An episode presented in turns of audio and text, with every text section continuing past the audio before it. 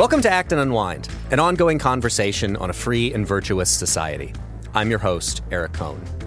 I want to thank you for listening, and I want to ask that if you're listening to us on our website, that you navigate right now to the show notes for this episode, where you will find a link to subscribe directly to Acton Unwind at Apple Podcasts, Google Podcasts, Spotify, or anywhere else where you listen to find podcasts.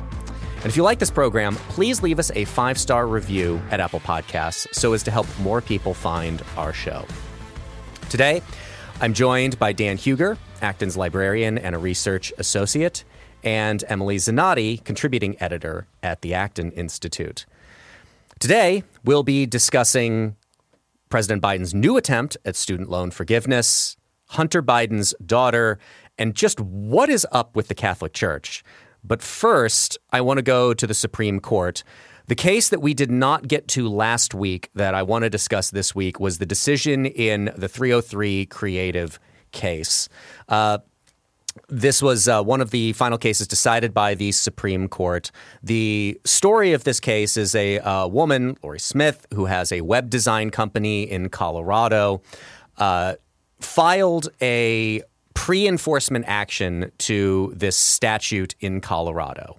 Uh, and I think this is actually one of the important things to point out in the narrative of this case because there has been so much bad journalism about this case and I think about Supreme Court cases in general. Um, she filed a pre enforcement action. So she was filing an action saying that the state of Colorado has not attempted to enforce the statute against her that if she was asked to design a website for a gay wedding, that she would decline to do so, citing her religious beliefs. But she believed that the state of Colorado would enforce it against her if that situation came up. So she files this pre enforcement action, which is not uncommon. Um, these kind of cases are filed semi frequently. Uh, and the other important thing to understand is that the state of Colorado stipulated that they would indeed enforce this statute against her in the way that she thought that they would. So for people who say like, well, nothing actually happened, no, no one actually brought her uh, a website they wanted to have created that uh, would be for a gay wedding. So what is she suing about? Again, pre-enforcement action, and the state of Colorado agreed that this is how they would enforce the statute against her. Uh, the court found in favor of 303 Creative in the case. Uh, what I think is important about this in terms of understanding it is, and this is where I think the bad journalism part comes in this is being treated as a religious liberty case.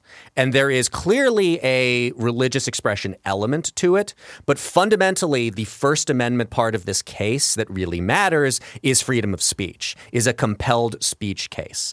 And can somebody like Lorie Smith be compelled to use their artistic ability in designing websites to tell a story? Anybody who's visited a website about a wedding, right? Who has friends who are getting married. They put the website together that doesn't just have links to their registry and it doesn't just tell you when the wedding is and all of the arrangements and where to book a hotel, but it tells you the narrative of how the couple met and how they got to be engaged and and everything that's wonderful about them.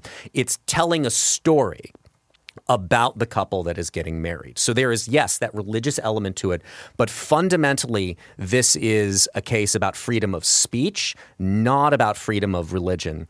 And I actually really liked and uh, want to bring it up because I think the the quick comparison that people go to is to help people understand this case. Should a Jewish baker be compelled to bake a cake with a Nazi swastika on it? And I appreciated uh, the Bulletin podcast from Christianity Today. Russell Moore made this point. There's like, you don't have to go to the Nazi example. Um, does a Christian or does a Jewish baker have to make a cake for Jews for Jesus? Do they have to do something like that that is in violation of their faith, but again, is the same kind of compelled speech? And I think actually for people on the left, the religious part of this is distorting the way they're looking at the case. It is the kind of thing where I, I I think, and this is where I think the left has evolved actually to being kind of an anti free speech movement, where it used to be a radical free speech movement. You know, the people who would be in favor of the Nazis marching in Skokie Uh, but I think the religious part of this is further distorting for them because all they see is, well, you see this in the reactions of people saying, well, I'm going to close down my hair salon to MAGA people. That is not the holding in this case. Not that is not what's important. no. um, so, Emily, here you can jump in um, as as a Yeah. lawyer. Uh, anything I missed in what is important in the takeaway from this case? What was your takeaway from the decision in 303? I think it's the same. It is a compelled. Always my children.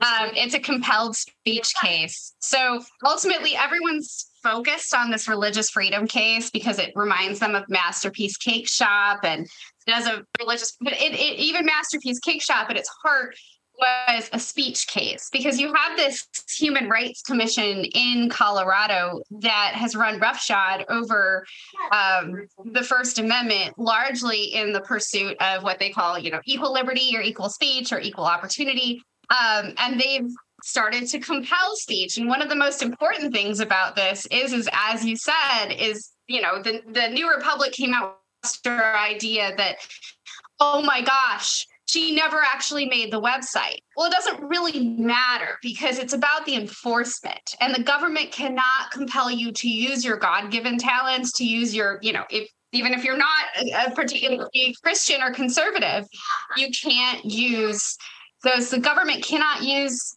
compel you to use those talents in service of speech that you don't want or that you don't want to make.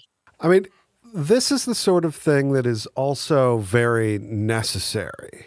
Um, you need rulings like this, and you need judicial review of things like this because of the curious place we find ourselves in America, which is that we have this Bill of Rights that came into effect in, you know, the 18th century and we have a 20th century legacy in the Civil Rights Act and notions of protected classes. And those things clash.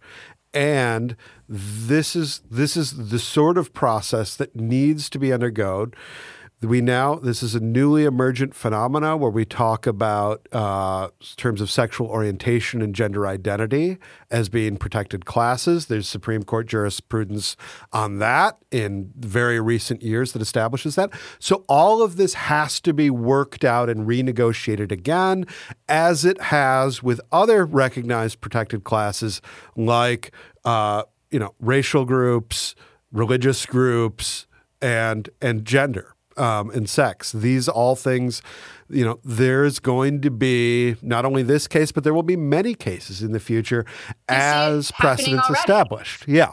It's happening in Michigan. Michigan, I mean, the day after this came out, Michigan decided to pass a law to fine you $10,000 if you intentionally misgender somebody or you misgender somebody so many times it's considered intentional. Um, you're looking at that, you know, I don't want to be hurt sort of situation. Um, we've always seen free speech as not content based. The, the government cannot discriminate you based on content. And that goes for the Nazis in Skokie. It goes for Masterpiece Cakeshop. It goes for what happens in Colorado. Um, and it will also go to what happens in Michigan, most likely, because what it's saying is the government doesn't talk about the context of that speech or the content of it. The government talks about whether it can restrict it. And time, place, and manner restrictions are the only things that fly. Um, and it can't compel speech the same way as it can't restrict it. Yeah, I think the the other element of this as well, at least that's I think getting confused, is people are attempting to analogize this to public accommodation cases, particularly having to do with racial discrimination, which again, uh, you know, just does not fly. It, it would be different, and uh, this has been pointed out before with regard to Masterpiece Cakeshop, and it's been pointed out with this um, this already what Lorie Smith is saying, what Jack Phillips is saying in their individual cases is not that she would not make a website for a gay person or that Jack Phillips would not sell a cake to a gay person. It was always the case in Masterpiece Cakeshop where anybody would be, again, an- anybody who's gay was helping to, welcome to walk into that store, buy a cake off the shelf, or to have one custom made for more or less any other reason. It was specifically what the cake was intended to celebrate, and then that being an expression of the artistic ability of Jack Phillips as a cake maker, of Lorie Smith as a website creator, that you're doing something more than you know just providing kind of a blank canvas. You know, Lorie Smith is not making what is a uh, functionally like a news website that says, "Oh, hey, by the way, there's this wedding that is going to happen at this time and place, and that's it." Um, it is again in the same, and I think you, you're going to get this probably the other form of this. A lot of it, of course, centering around gay wedding ceremonies um, at some point someone's going to want to hire a photographer who is not going to want to do it. And the really the interesting uh, part of this of these cases is what qualifies as artistic expression. You know, is making a cake artistic expression? Is making a website artistic expression? Is taking photographs of a wedding artistic expression?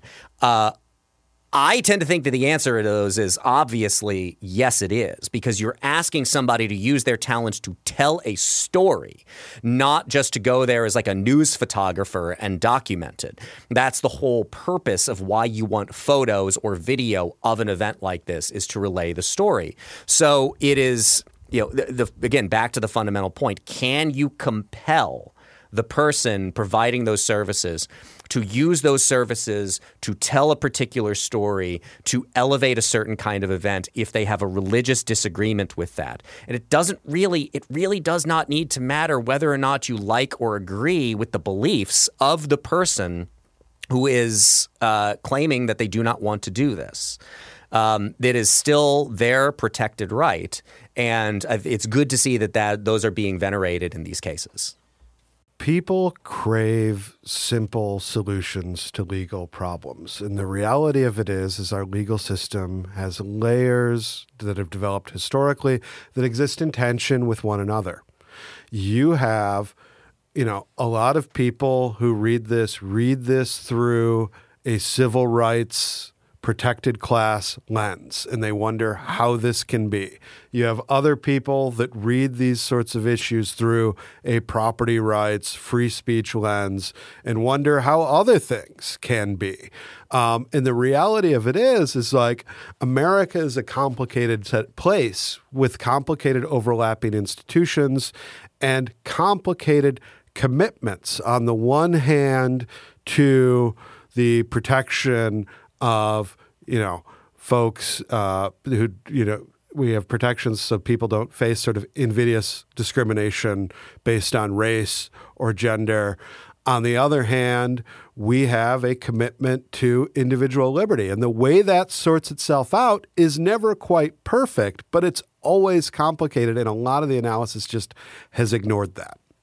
Before we move on to another Supreme Court related case, um, because this is an audio only podcast and nobody gets to see the video connection we have with Emily, so we can talk. Um, it, as as one of us was talking there, her cat also popped into the screen. So we've gotten the kids and a cat. So it is uh, the events at Emily's house are, I think, going to be a running theme of this podcast when she's on. Apparently, my children have found laundry pods mm. restricted as unsafe for toddlers. Uh, also, it's unsafe for Gen Z, as I've been, uh, as I learned from reporting from a couple of years ago. Um, I'm told that all the kids just do whatever they see on TikTok these days. Uh, taking the Supreme Court and using it as a jumping off point for the next topic that we want to discuss the Supreme Court, and we discussed this last Monday, ruled against uh, Joe Biden's attempt to provide relief for people with student loan debt the crux of the decision essentially was that the president did not have the authority to do what he was doing, at least for the basis that he claims that this HEROES Act, which was passed in the wake of 9 11, the purpose of which was to ease burdens on military families of those who were being deployed.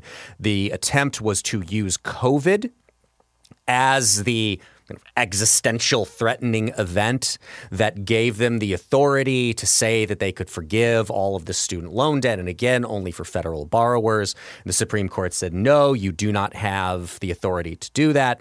As we pointed out last week this is not to say that that is a decision about the merits of forgiving student loan debt. You can do that. Debt has been forgiven always by legislative action in the past. So if the legislator wants, legislature wants to do this, the legislature absolutely can do it. Uh, the president just did not have the authority to do it in the way that he was attempting to. So comes this story from last Friday. Uh, I'm going to read from here from The Root.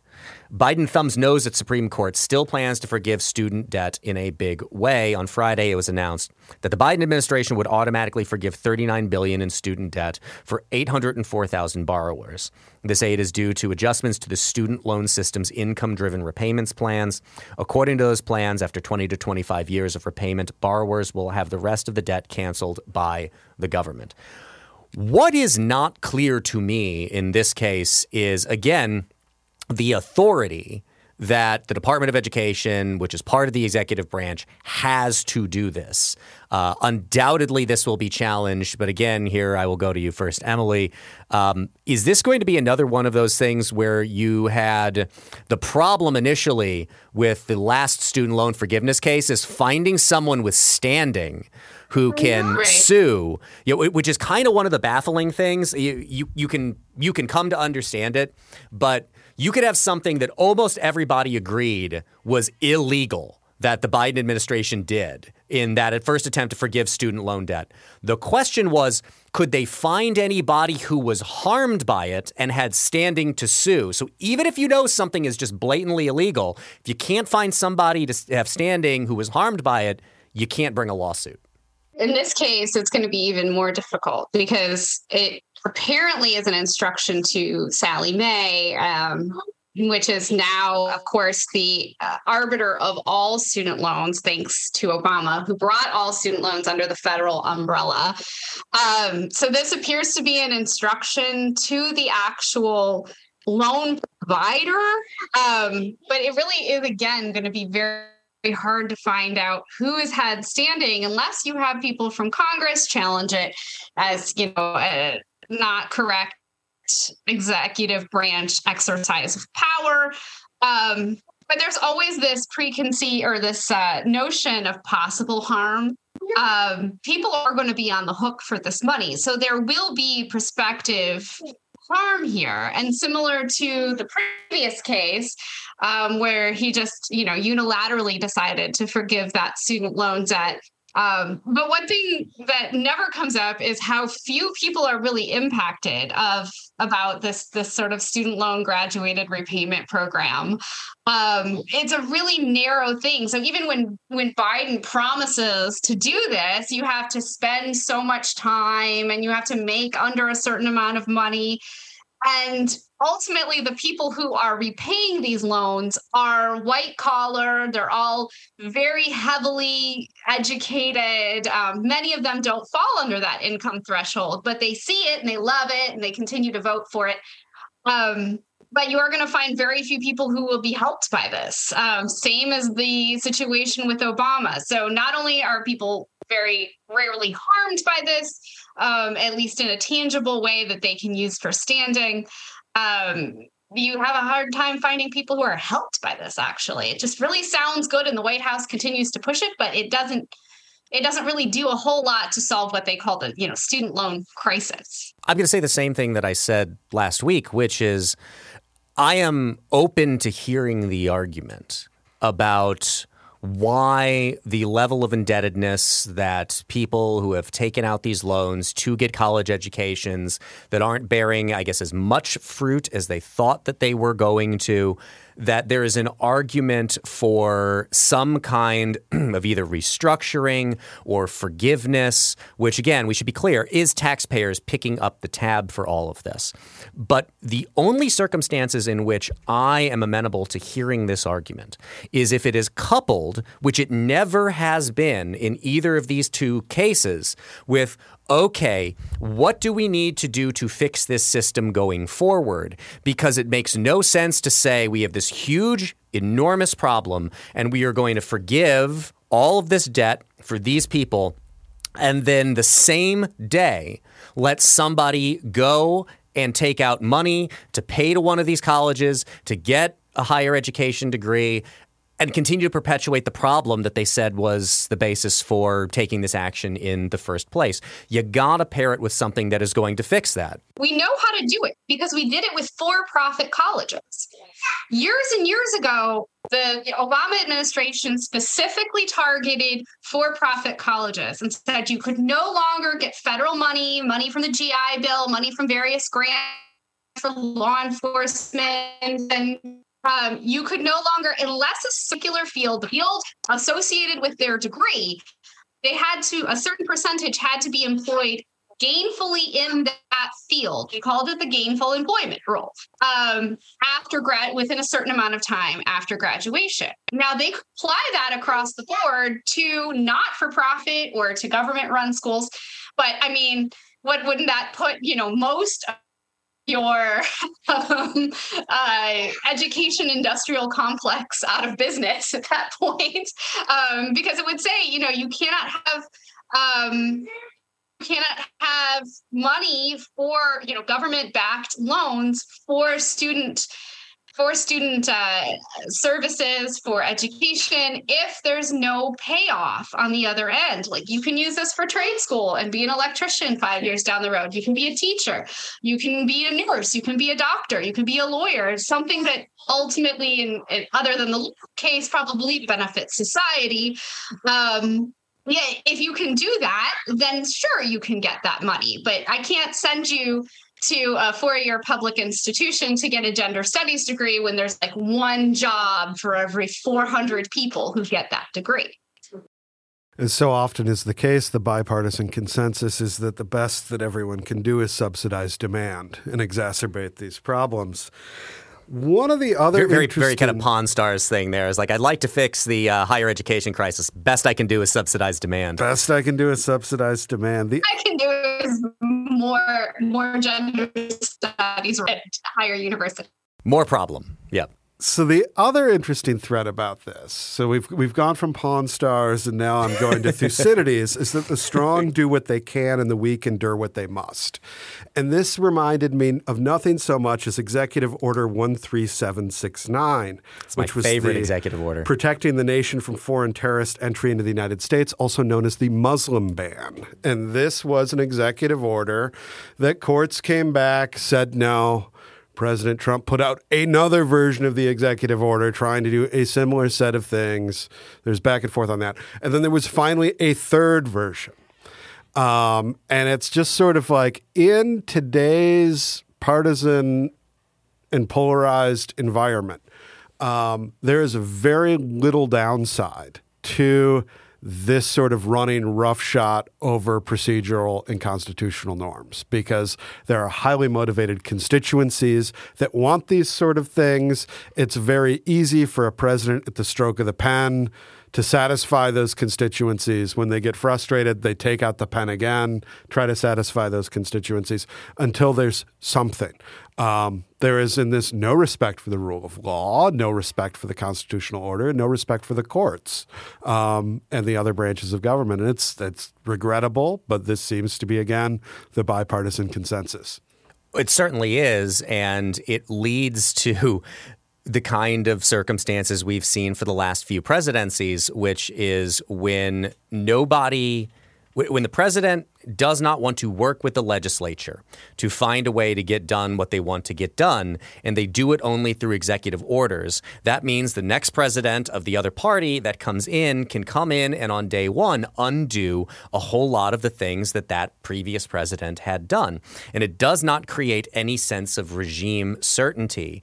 Uh, and as a result, we have you know basically the same kind of back and forth that we have seen. And it, you what, what is interesting that you bring up, Dan, is there is just something kind of gross to me about the way that the Muslim ban executive order was approached and that this whole issue is being approached, which is, you know, kind of this uh, unconstitutional thing is thrown out there and the court says no. They change a little bit. Okay, how about now? Okay, how about now? Okay, how about now?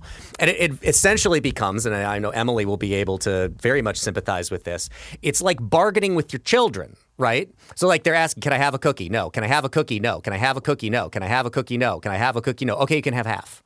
Like, eventually, you get to some kind of acquiescence to the demand because you want it to go away. And I, again, I'm not a lawyer and I do not play one on a podcast, but you read Justice Roberts' decision in some of those Trump executive order cases, and you very much got the impression that Roberts was just like, I am so very much done with the Trump administration. Now, that is perfectly reasonable for people to criticize and say that he is not fulfilling his role, which is to interpret the Constitution. And basically, what he's saying there is like, I am just done with you. Get out of here. Um, perfectly reasonable criticism. But I can understand his frustration when the approach to all of this stuff, again, is not legislative and it is just, you know, okay, you know, you can't do this. What can I do this? Can I do this? Can I do this? Can I do this? And it just becomes the same thing over and over and over and over again. It's ultimately the line item veto by judicial fiat mm. because it's continually asking the Supreme Court what's the right way to do this? Yeah. What's the right way to do this? What it can say is this is the wrong way to do this. So you constantly will have uh, people being like, how far can I go? How yeah. far can I go? How far can I go? And the Supreme Court is only telling you you went too far. And then it becomes a game of political expediency, right? So the Supreme Court did this, but it's just in time for 2024. So he can come back and say, look, I could give you some loan forgiveness. I can do it again in the second term. Uh, a really great example that actually didn't go ultimately to the Supreme Court is insulin. So Trump pulls the, the price of insulin down to $50, which is a government fiat interfering with the market. He goes, out of office. Biden comes in, wipes that out because, of course, it's a Trump thing. He doesn't like it. It just has Trump signed on the name. There's a public outcry. And then suddenly, insulin is back down to $50. And the Biden administration takes credit for that executive order that interfered with the market. So it's kind of this vicious, politically expedient. That's when we get sort of a fair movement on it somehow. Um, but it, it it's like using the Supreme Court also for your your campaign messaging as well as your um, your constituents. Yeah, you, you get these effect, you don't get advisory opinions from the court, but you're kind of doing kind of like the the negative image of that, where you're getting you're being told so many times what you can't do that eventually you figure out what they're going to say. Okay, fine, you can do.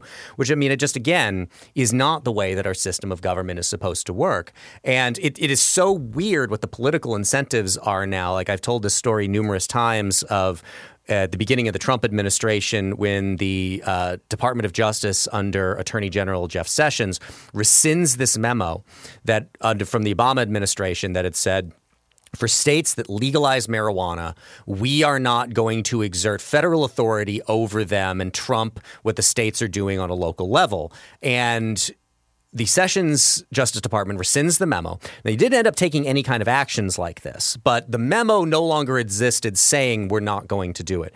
And Cory Gardner, the Republican senator from Colorado, loses his mind over this and demands that President Trump have Jeff Sessions reinstate the memo.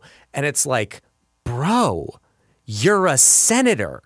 You can submit legislation anytime you want. And you know what? I, I actually do think that would be legislation that would pass. And again, the weirdness of the political incentives here. Popular with Cory Gardner's constituents. Exactly. But this is like this is the problem of the incentive structure is that even like an 80-20 issue, no politician wants the downside of the 20% of people that are going to be mad at them when they can throw off the responsibility onto somebody else and they can tell the people who don't like it, it was out of my control. And the people who do like it, they can say, see, you got the good thing. Um, it is it is a dysfunction of our political system. And it is, uh, I think, one that we need to kind of studiously work towards reframing what the political incentives are, which again is a cultural change that is going to be very hard to execute. I don't know how it's going to be done, but we will have to wait and see. Let's move on to our third topic, which you know, going from the Biden, uh, Joe Biden's attempt to be seen as this caring figure who is forgiving everyone's student loan debts, to Joe Biden, the grandfather. And I had been debating for a while of whether or not to discuss this topic, but I think there is an interesting question to be had here. There is a story in the New York Times that appeared on July 1st. And the title of the story is Hunter Biden's Daughter and a Tale of Two Families. Uh, we'll put the link to the story in the show notes. Um, I don't know about anybody else if you all read this. Um, it is a hard read for me uh, because I always had this view of a lot of the Hunter Biden stuff that you could divide it into two categories. One that was worth a public conversation and the other that I just generally did not think was worth all that much of a public conversation. The part that's worth it is the parts that we've gotten through the laptop story about whether or not Hunter Biden is influence peddling, he almost certainly has been, and whether or not Joe Biden has been involved in all of this in any meaningful way. There was a poll recently out that I think it's 53% of American uh, registered voters believe it's likely that Joe Biden has taken bribes at some point while he's in office. So clearly, this has had a negative impact on him. So there's a lot of that stuff that is absolutely worth a public conversation and public investigation. And then there's the stuff about how Hunter Biden is essentially just a very broken soul, um, somebody who has uh, a drug addiction problem, somebody whether he is in you know recovery from that or not in recovery from that. And we're not going to get into the cocaine found at the White House story, um, but you know there, there's reason to believe that he's still struggling with that. And I always thought that one of the things that Joe Biden was pilloried for was unfair in that he would say when the stuff particularly about his son's problems in this realm were brought up, he's like, he's my son and I love my son. That's the right answer. The the alternative to that of like disowning his son, I, you know, despite whatever problems Hunter Biden may have, is just not the right thing to do. Uh, now, what complicates it is this story, this New York Times story talking about this uh, four year old girl who has never met her grandfather, who is the president of the United States, is the child that Hunter Biden had with this woman out of wedlock who I think worked at a strip club in Washington, D.C. Hunter claims to not really remember the encounter that he had with this woman at all. He was paying something like you know, uh, was it like uh, the hundreds of thousands of dollars um, in terms of child support to this woman. And one of the things that elevated it to a big public story was him filing a lawsuit to reduce the payments that he was making to her. But what I want to ask about is Joe Biden has presented this image as this family first guy. Uh, Joe from Scranton, you know, he's a community guy, he's a family guy. Family's important. He's had this incredibly tragic life uh, in which, you know, his wife died uh, in a car accident. His son, Beau died of cancer. Hunter is his only living son who is left. And it's all this family focused stuff. It's the reason why I think his answer on Hunter Biden's personal problems in that debate was a perfectly reasonable one. But there are stories that people who work in the White House have had it drilled into them that the Bidens have six grandchildren. No, they do not. They have seven. They do not recognize this girl. It, it, there's this uh, there's this video I think from the campaign showing how Biden talks to one of his grandkids on the phone every single day. As far as we know, he's never had a conversation with this young girl. And the young girl who is caught in the middle of these political machinations, who is a political football of not in, not at all of her own making, is a heartbreaking story. So, Dan, I'll ask you, how much should we visit this against somebody in a public, important public role like the President of the United States, who presents themselves as being this one thing, and yet the story exists of how they are. He is ignoring the existence of one of his own grandchildren. So there is a dark side to family dynamics. I don't think there is any conflict between being someone who is very enmeshed in family on the one hand and someone who chooses sides in family. This is something that tragically happens all of the time. I mean, many listeners, I'm sure, have their own stories. I have my own stories. And what you have is, you know, I mean, Tolstoy used to say, all happy families are the same, while all unhappy families are unhappy in their very particular ways. And what you have in situations like this is the privileging of some family members against others, oftentimes in an unjust way. And this is this is part of the dark side of family life. And when I was thinking through this story and reading this story, I thought of the opposite sort of case, which, you know, a family that I know had, um, you know, a son that had a child out of wedlock. Um, they welcomed that child, only to later discover that that child was not, in fact, their son's child, was another man's child.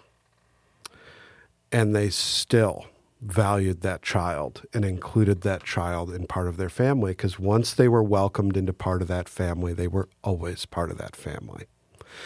And that is a very that's a heroic action by that family. And that's family to my mind living up to all of the wonderful things that family can be. And is it is is sadly not the attitude that the president seems to have taken um, with his own family. You reminded me in there of what has always annoyed me about some of those commercials for 23andMe. Um, this where you can get your you know DNA test and you can find out you know what your extraction is, you know, uh, trace your heritage back, where are you from? And there was one that I remember that I think it was this guy who was like, you know, uh, he thought that he was Irish or Scottish, and he takes the 23andMe test. You know, it's like so they'd always done. I think it was Irish, and you know, it's like Irish step dancing and all the like the Irish things that you would do. And he takes this DNA test and finds out actually I'm mostly German. And at the end of the commercial, he's in like lederhosen and all of that, and that's just so ridiculous because while yes his by by DNA and as inaccurate as all of that stuff can be tracing his heritage back to Germany the culture in which he was raised was one of Irish culture. That doesn't mean Irish culture is suddenly not his, and it doesn't mean he has any deep connection to German culture all of a sudden, and it makes any sense for him to be wearing lederhosen and all of that. Now, if you want to explore German culture because you found out that, like, you know, you're 60% German or something, that's great, fantastic, whatever. Do whatever makes you happy in that sense. But the culture that you had previously authentically was your culture because it was the one that you were raised in and with.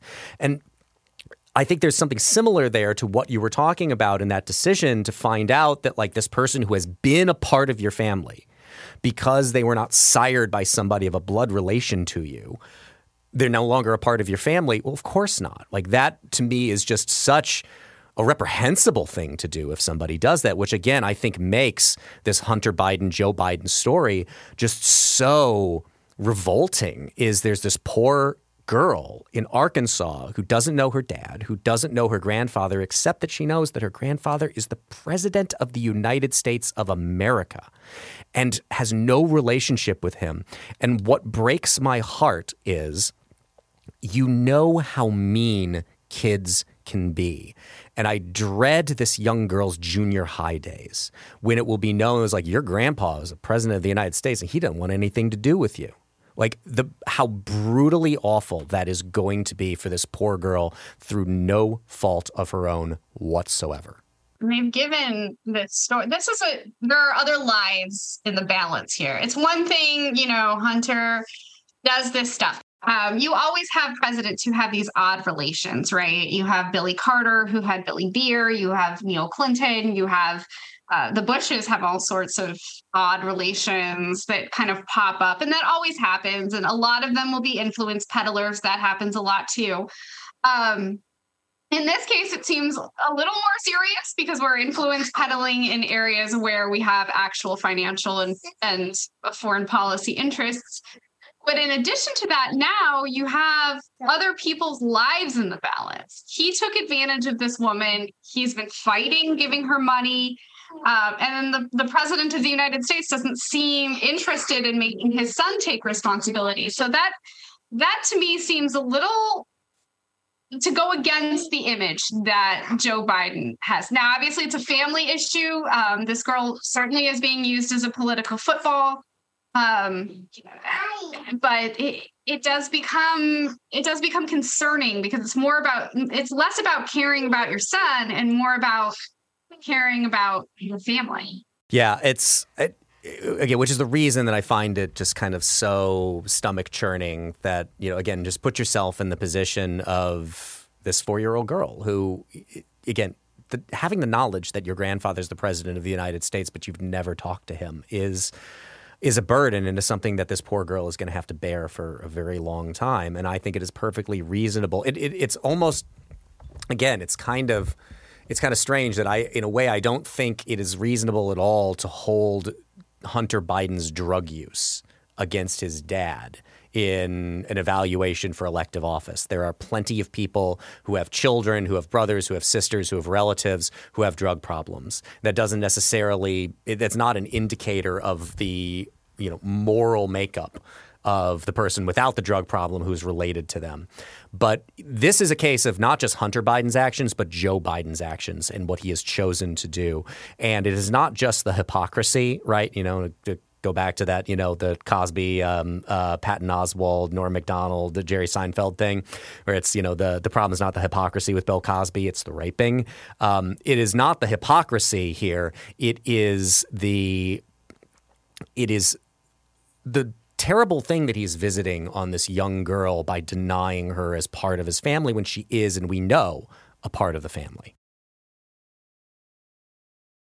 Let's move on to our final topic, uh, which we will colloquially, colloquially call What's Up with the Catholic Church? Uh, so you have three Catholics uh, who are on the show today, and I want to deal with two stories. The first I'm going to read here from an Associated Press story um, that I was going to skip the headline, but I've got to read the headline because it, it makes it. Heal Me with Your Mouth The Art of Kissing. An old book sparks a new controversy in the Vatican. Uh, three decades ago, when he was a parish priest in Argentina, a man named by Pope Francis to be the Catholic Church's new guardian of doctrinal orthodoxy wrote a short, short book about kissing and the sensation it evokes. Some conservative sectors in the church are using the reflections in Heal Me with Your Mouth, The Art of Kissing, to criticize the designation of Archbishop Victor Manuel Fernandez to lead the Vatican's dicastery for the doctrine of the faith a body once known as the Holy Office that for centuries was responsible for persecuting heretics, disciplining dissidents, and enforcing sexual morality. You can tell that this is written by the Associated Press. Uh, Dan, what is up with the Catholic Church here? The Catholic Church is a big, big place with a lot of folks, um, and it's always it's always sort of a challenge it's always a challenge to speak to issues of these sorts of uh, shall we say, conjugal love and affection in a religious context. You had a big scandal in the sort of evangelical publishing world a number of, uh, maybe a number of weeks ago. With a book that had some pretty kind of gross language speaking about, you know, relationship between husband and wife and uh, you know the book was pulled by the publisher. There was a big scandal. Um, we can include a little note in the show notes there. It's something that's very difficult to do, and I tend to think that the church should be more sex negative than it is. Saint Paul tells us you know, that he wishes that we could all be like him, which is chaste, but that it's better to marry than to burn. So, you know what? There's a context in which these sorts of things can happen, and especially in a church that upholds clerical celibacy, is there is a notion that uh, these things, while they are part of many of our lives and necessary for the propagation of the human race, uh, that they shouldn't be the center of our lives. And that I would think someone who is, you know, and again, he did this before he was entrusted with this position. I, I look forward to uh, other issues being discussed in the future, uh, during the future of his tenure, and uh, hope we will not see a, a return to uh, the kissing book. Emily, what what's up with the Catholic Church here? I just think that we need to have a blanket prohibition on on religious for being cringe. I I have looked at this, as the kids say. I have looked at this like, okay, this this started this big ball rolling down the hill, and oh my gosh, this guy is going to head up the congregation for the doctrine of faith. and this is a, a, position that great scholars and wonderful, you know, like Pope Benedict previously held this position before Pope when he was Ratzinger.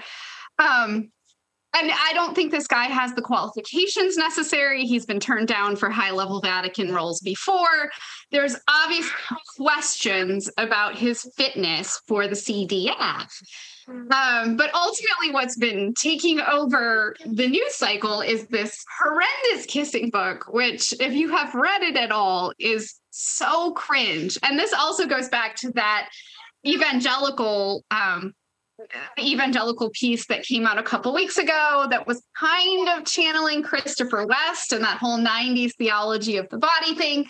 Um, that took a very, you know, a very high level spiritual and theological discussion of sex within marriage and and and the body, the human body as receptive and permissive. Um, and distilled it down to something that was just very 90s, very very much, you know, gross. uh, stock photos of people kissing on the covers and let's talk. Yeah it's it's gross. Um and, and this kind of falls into that. Like it's just like why? Why, why? would you yeah. do this? He has poetry in there that's terrifying. Um Keep, keeping, keeping with my general observation that 95% of people should never write poetry it's very true. Ninety-five percent of people shouldn't write anything. yes, yeah, fair, fair enough. Do uh, uh, we say amongst three of us who uh, uh do part of our lives are, if not a major part of our lives, are writing? Um, yes, I, I, I understand that uh, that approach entirely. I, I had just recently re-listened to the Christianity Today podcast on the rise and fall of Mars Hill, uh, and reminded was reminded that um, in addition to the story that you were talking about, that again we'll put in the show notes. Um, Mark Driscoll, who was the pastor of Mars Hill Church, which the uh, story, the podcast centers around, also had these very, what's his word, interesting ideas about sexuality and sexual availability within marriage. Um, that, yep, cringe is probably a very good way to describe it, especially to hear him talk about it in the clips from the sermons that were in this podcast.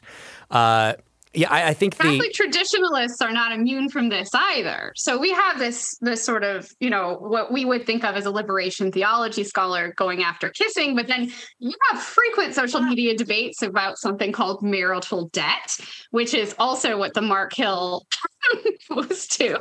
Nobody's immune from this, and it feels like you know if if you see yourself going in that direction, perhaps step away and and touch some grass. Yes. Uh, Always good advice. But yeah, so it's certainly not a problem that is unique to the Catholic Church. Um, but there is just, there is always something about the, I think it's because of the hierarchy of the church and the way that, you know, it is the Pope at the top of that hierarchy choosing an individual like this for this very important role. Whereas part of the whole idea um, in the story being told in The Rise and Fall of Mars Hill is that Mark Driscoll had never been to seminary. He had never been really trained. He never served as a pastor before. He'd never been an associate pastor. And he basically just started his own church and started doing his own thing, coming up with his own interpretations of everything. I think that is one of the reasons why we are we are drawn to this story in a different way than we are the Mark Driscoll Mars Hill story. But again, as as you kind of we've hinted around, it doesn't help that, again, the title of the book is Heal Me with Your Mouth, which, again, uh, as the marketing guy here, like if somebody brings that manuscript into me, the first thing I say is no. The second thing I say is absolutely no, and the third is let's come up with a new title. So there's there's a couple of differences that I think are important to acknowledge. One, this book is really about kissing and not about some of the other things that we have touched on yes. in this program. The other is that um, soon to be Cardinal Fernandez has a seminary education. He studied at the Gregorian. Before, before this new appointment, he was uh, rector of the Pontifical Catholic University of Argentina. He is someone who has been through, formed by the church's institutions, and again, the Catholic Church is a big place with a lot of things going on. But this is not someone who is at the fringes of the church. This is somebody who is the rector at you know, at a major pontifical university in Argentina, who has studied in Rome, who has had formation, who has been, um, you know, closely associated with Pope Francis for a very long time, who is widely reputed to have been, in fact, a ghostwriter for some documents coming out of uh, Pope Francis's uh, papacy. This is not unusual. There are usually folks in the background who assist every pope. There is nothing scandalous about this, but this is someone who has been very close to Pope Francis and who has you know, contributed to uh, official documents of the church. This is not some marginal figure. Let's move on to our second topic under this What's Up with the Catholic Church umbrella, which is this piece published by uh, Bishop Robert Barron, who just recently was a speaker at Acton University. We'll drop his talk into the show notes as well if you want to check that out.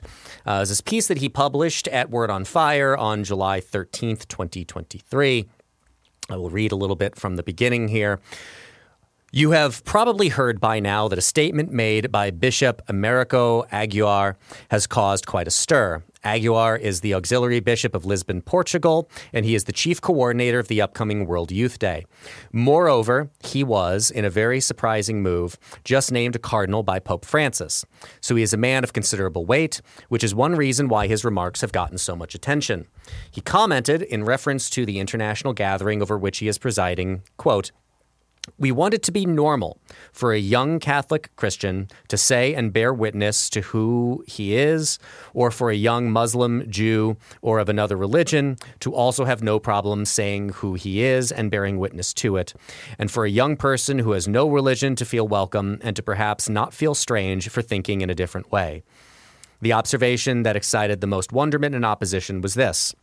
We don't want to convert the young people to Christ or to the Catholic Church or anything like that at all. I will admit that the remark, and this is Bishop Barron talking now, I will admit that the remark uh, of his that disturbed me the most, however, was this one quote, that we all understand that differences are a richness and the world will be objectively better if we are capable of placing in the hearts of all young people this certainty implying that fundamental disagreement on matters of religion is good in itself, indeed what God actively desires. Lots of Catholics around the world have been put have been, to put it mildly, puzzled by the cardinal elect's musings. Dan, what's up with the Catholic Church here?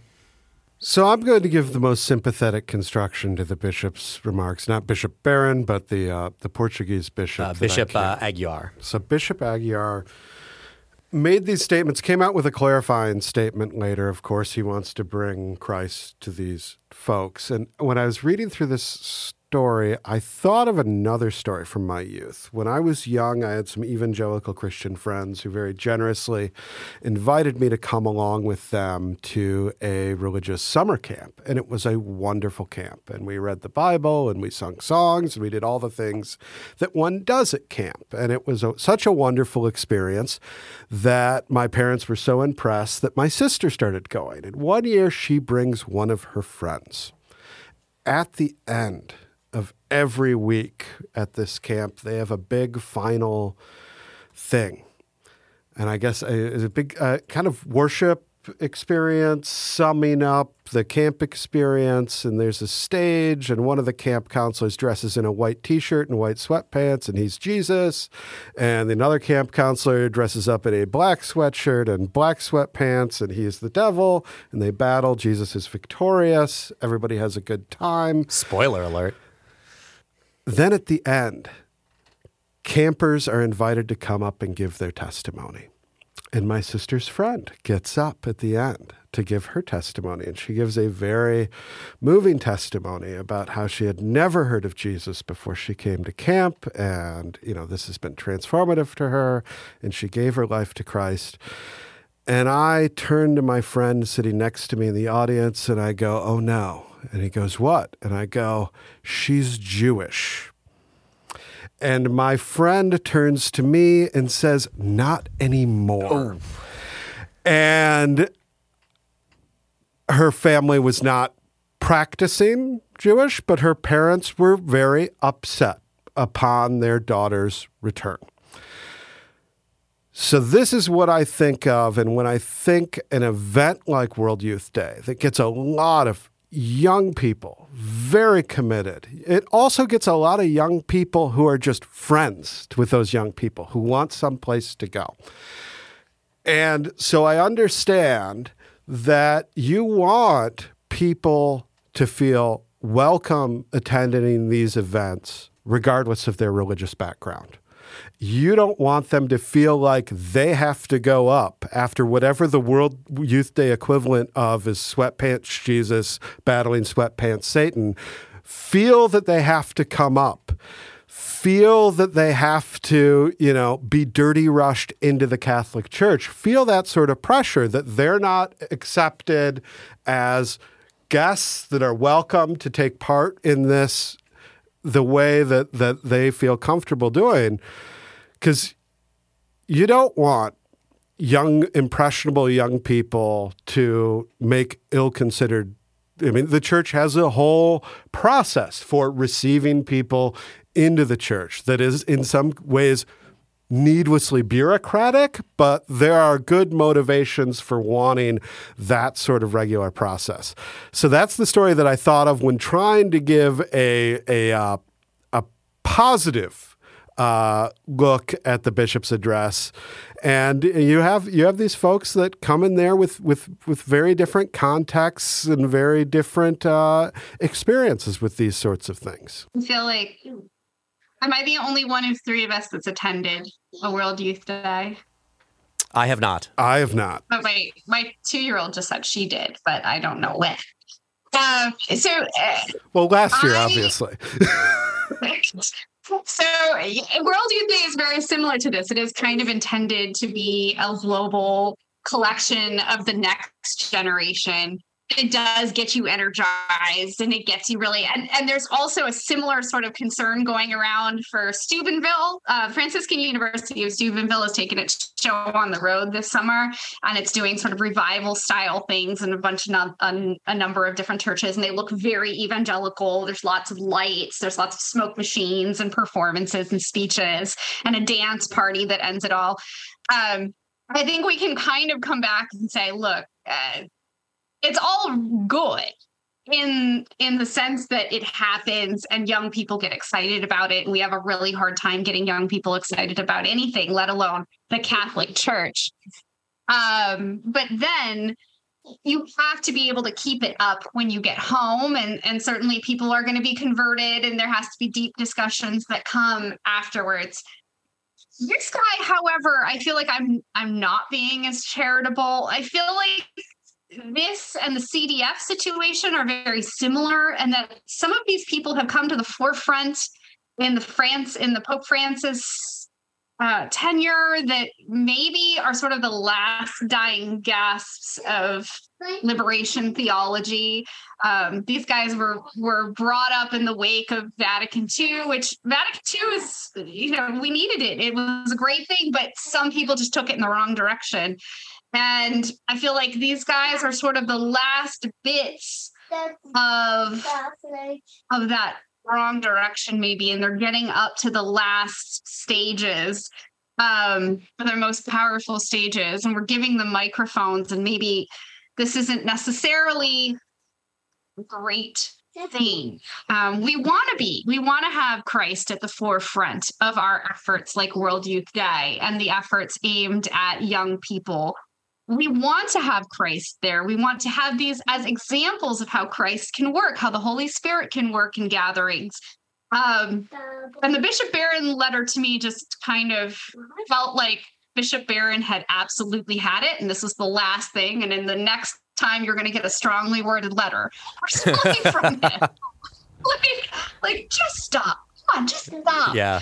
Um, I, it's yeah, maybe it's just a function of people who haven't really spoken publicly in the past. These are guys who maybe were not in the forefront of the church 20 years ago, and they've been elevated to this place by Pope Francis. Um, and they're not experienced at it. They mean one thing and they say another. But ultimately, World Youth Day, that's a that's a Pope John Paul II um, establishment, and it it really is about Christ the center.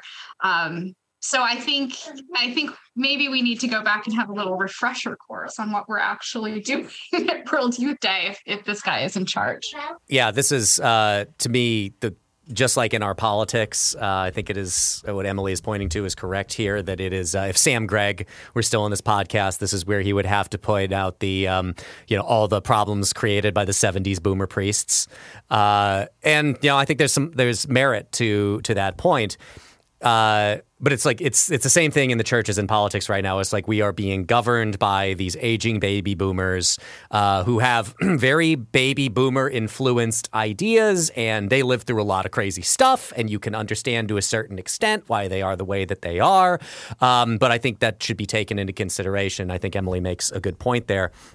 I think what is interesting to me generational thing. Yes, absolutely. I mean, you have you have a you know post Vatican II generation that went one way, but then my generation is the John Paul II generation. I came up in that form of evangelical Catholicism. So I think it's yeah, it, it's it's a culture difference really, and maybe they you know, your boomer parents don't understand your phone. They also don't understand World Youth Day. Yeah. It's, it's just totally a function of age. I, I think I, think on the going back to kind of the, the, generous interpretation stuff that you were talking about, Dan, is and again leave it to the marketing guy to get to the words we're using.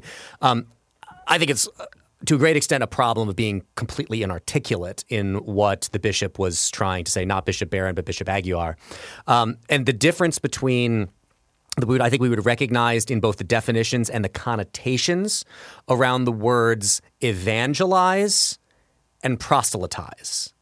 Um, even just here looking at them by their own uh, definitions, as I close out of the ad that has now taken over dictionary.com, um, gotta love those. Uh, evangelize, first definition, to preach the gospel proselytize, convert or attempt to convert someone from one religion, belief, or opinion to another. Um, I think that is the difference here, or at least to me, that is what stands out. It is completely reasonable and should be expected for World Youth Day, as Emily described, to have Christ at the center and to have evangelization at the center of an event like that. It is again established by the Pope, the Catholic Church, and John Paul II when he was Pope and did that. So it makes entire sense for that to be the center of it because, again, Christ is at the center of the church. He should be at the center of an event like this. That is not to say that we want anything resembling the story that you told, Dan, where people feel, you know, kind of bum rushed into converting. Um, because I, I, think this is something that I, I imagine that we would all agree on as Catholics. And this is a reason why I think I am grateful for programs like RC CIA that allow you to take some time to contemplate, to come to understand what the Catholic Church believes, what you are accepting if you decide to become a part of the Catholic Church, and only after going through all of that process to then become a full member of the church. Um, and again, not that I want to get into differences between denominations, but there is the, the kind of that kind of idea of like the altar call being yeah, a part that's what I was just going to say. There is no altar call. Exactly. In Catholicism, we're a fides et ratio religion, which means you need to come with faith. Great. But we're going to have an intellectual approach to your conversion as well, which is great. Exactly. Um, but also, you know, Catholics don't have the energy for an altar call. just, we're like, why, why, yeah. why, why? This is just, it's making Christianity worse. Just stop. So what one of the one of the things I want to offer is um, one of the things when we were talking about the age gap in the church, I I looked and I don't know uh, Bishop Aguiar's but age, but Bishop Fernandez is four years younger than my dad. Bishop Fernandez was 19 years old when John Paul II became pope. So I feel like oftentimes what folks from a more traditional Catholic background do is to use the sort of arguments that these are the relics of a past age. Now, granted, you know, uh, Bishop Fernandez is older than I am, but he is. I mean, he he was he was you know two or three years old at the close of the Second Vatican Council. He is not one of these people that in his youth was swept off by the spirit of the council as it was happening. And I think, you know, the the the concerns that Bishop Aguiar, if inartfully expressed, are concerns that we have to think about an increasingly pluralized world. And these are questions that are in, in Latin America sort of coming up for them for the first time. In America, we take it for granted that, you know, we, we run into people all the time. I had an Argentine woman once I was having a conversation with, and I was asking her, you know, what's been the most fascinating thing since you've been visiting America? And she's like, I feel like I need a PhD in religion just to understand like what everybody's religion is that I just like have met in the last day. Cause like, it, you know, and, you know, she's like, you know, she grew up in Spain, lived in Argentina. Like in Spain, you were Catholic or you were an atheist. Like, and the reality of it is, is Latin America is now encountering Protestantism in a serious way for the first time in much of its history. And I think a lot of these uh, prelates, particularly out of Latin America, are sort of thinking through the first time what does it mean to be in a religiously pluralist society?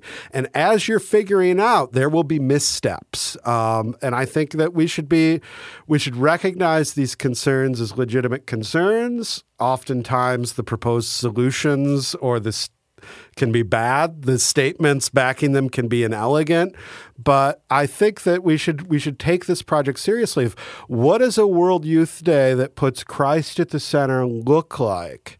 That also is a World Youth Day that can be comfortable for sincere, enthusiastic young Catholics to bring their non Catholic friends that encounter Catholicism in a powerful way, in which they feel like they're exposed to Christ, but at the same time that they're not marginalized, don't feel any sort of untoward pressure that isn't coming from the Spirit Himself.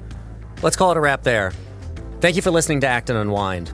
If you're listening to this podcast on our website, please look right now in the show notes where you're going to find a link that you can use to subscribe directly to Acton Unwind or just search Acton Unwind on your favorite podcast app. Also, please rate and review us on Apple Podcasts, five star reviews only, so that more people can find our show. Thanks to Dan, thanks to Emily. For the Acton Institute, I'm Eric Kohn. We'll see you next week.